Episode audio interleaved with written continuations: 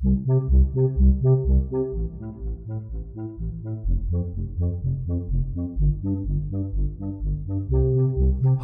and welcome back, or welcome for the first time to Playtime. My name is Andrew Barnett. I am a child therapist who lives and works in beautiful Asheville, North Carolina, and this is a podcast dedicated to child therapy and play therapy, coming at both of those things from a child centered perspective. And without further ado, let's get to the topic of the day. And the topic of the day is cultivating empathy. Empathy is something that is brought up a lot of times when I first see kids for therapy. It's generally brought up in the context of guardians wanting their child to be more empathetic, to be more aware of other people's feelings, to be aware of the times that what they do or say causes other people pain, and there can be a perceived deficit on the part of these children regarding their ability to relate to others and to be respectful of others and to be aware of how other people are doing.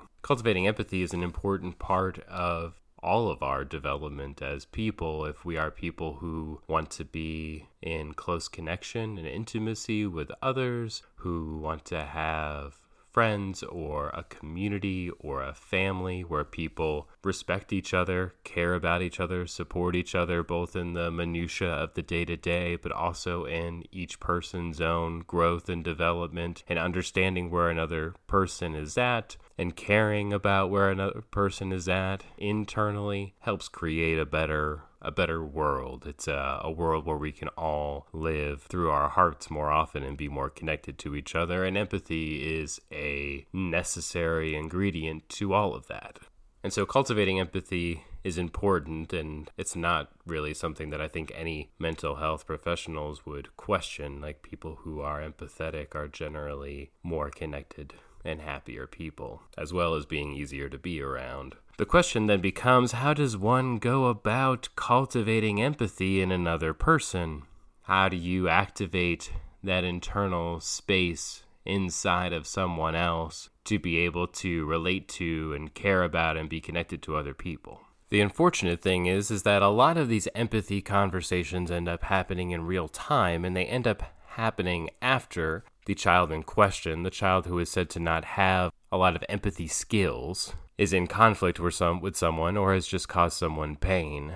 And in those moments, when it's said to the child, like, don't you know the effect that you have on other people, or you need to be more respectful, or we can't hit each other, or we can't talk to each other that way, and like, you need to be aware that that hurts this other person's feelings. And if that child is in that space still, which they might be, of probably having been angry about something and lashing out due to being angry. They are potentially in an escalated state. They're definitely coming off being angry. That anger wasn't the first thing that was. It, the anger hasn't been witnessed by anyone else. If this child is young, it probably hasn't even been witnessed really by them. They they're just kind of moving through what they're experiencing. And if they were able to have an honest conversation, which they can't really because saying these things would generally get them into more trouble. They might say, well, like, I would hit them again. I was mad at this person. Like, I, I did what I did knowing what would happen. Like, I punched Billy in the face because that was what I wanted to do. And I'm aware that Billy is in pain now. When any of us are escalated as people, children or adults, we're not in a place to be receptive to feedback or to seeing different perspectives were escalated and we're very in our own emotional experience at that point. And child centered play therapy as a whole, I have found, is quite effective in cultivating empathy in children. And it goes about this not by naming that a child should be aware of how other people are feeling, not by telling the child what other people in their life might be feeling, not through even telling the child in the room what we're feeling in our interactions. It is exclusively through making them aware of their own emotional experience that through being aware of themselves, through being able to name emotions in themselves, through being witnessed, through being able to be themselves, that there is a way that they can move into that, move into being aware of their experience, move into being more regulated and calm in their experience, move into connections with other people, and through that connection, us relaying to them what they're feeling and what we're experiencing from them. And then them being totally immersed in that. This is a like almost counterintuitive process. It's not trying to draw the children out into the world, it's drawing them back into themselves, and that through connection with themselves, they have the space and the ability and the regulation to connect to others. Often, when we ask children to try to understand the impact that they've had on people, we're asking them to go further away from themselves. They're already pretty upset. They're already in this heightened state. They're already in search of something and in distress. And instead of returning them back we ask them to move outward and they're incapable of doing that and then they can do that but then there can be some shame that comes with that. And even if there's not shame there can be a feeling of not being understood. I think a parallel process can be seen in adult therapy or for really anyone who goes to therapy, but contrasting children and adults can sometimes be illuminating. When I think about my own therapeutic experience, or with some adults that I've worked with, or people I know who've talked about their therapy, you know, you go to therapy to talk about yourself, you go to therapy in order to understand yourself, to understand your experiences, to understand what the effect those experiences had on you was, to understand what parts of those experiences might still be impacting you now, to understand the lenses through which you see the world, and that through coming to understand your own lenses, that you're less self-absorbed than you were before that you have this understanding of yourself. You know when things come up and what those things might be, and how better to take care of yourself, and even that it's just okay to take care of yourself and to respect yourself and to know what your boundaries are and your limits are, and what brings you joy and what doesn't, and what you need and what you don't. All those kinds of things. And that through coming into that awareness of all of those things,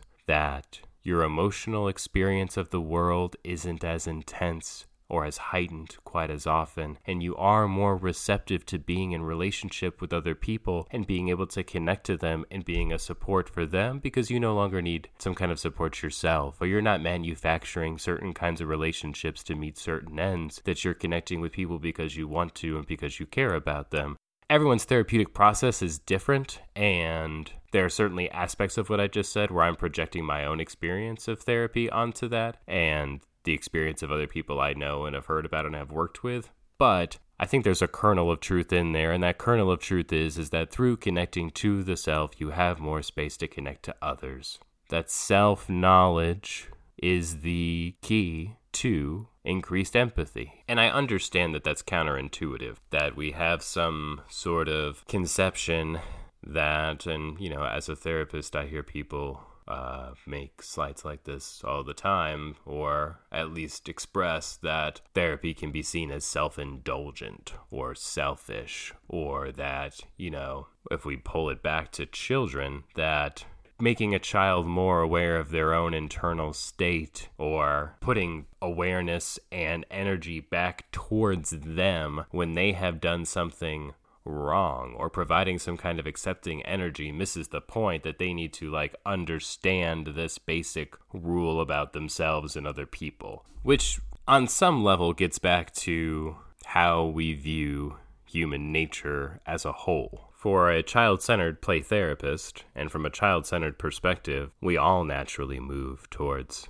self actualization when given the space, and that self knowledge and and someone being accepted and known and witnessed in their internal experience will lead to healthier, happier children and healthier, happier people in a better world. The other perspective would be something like we have, if we have this rule or this principle that we don't hit or we don't do X, Y, and Z things, or if you just like we need to like do unto others as you would have done unto you and that's just a rule that we kind of kind of put in our minds and it's it's not a bad one and if we can just like obey it then that's good because if we didn't have that rule maybe people at their core would just uh, do horrible things to each other all the time. And I and I get that it doesn't have to be that black and white, right? That it's good that we have some rules, and ideally, those rules are a reflection of our values and that they can be there so that, you know, we have something to point to to know what's right and wrong. We have some kind of limits that we all live inside of, and that, you know, I'm not, I'm not trying to say that rules are bad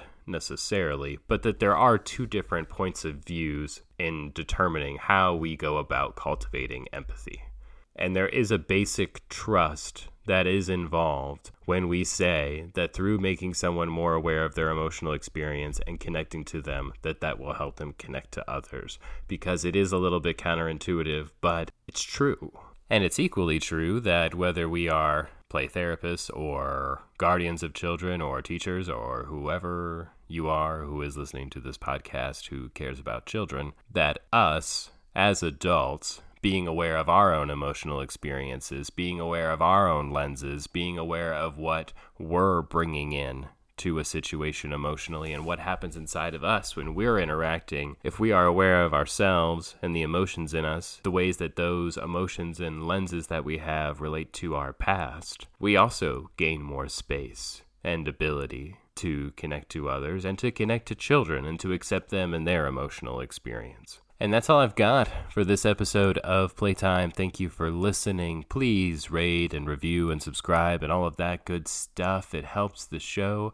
get more reach. Actually, what probably helps the show get the most reach is telling a friend about it. Um, check out barnettchildtherapy.com to see the two titles in the child centered book series and the abstract art workshop that I've got posted there. As always, if you'd like to get in touch, then get in touch. Uh, my email is barnettchildtherapy at gmail.com. That's my last name, Barnett, B A R N E T T, childtherapy at gmail.com. And yeah, I will see you next time. Thank you.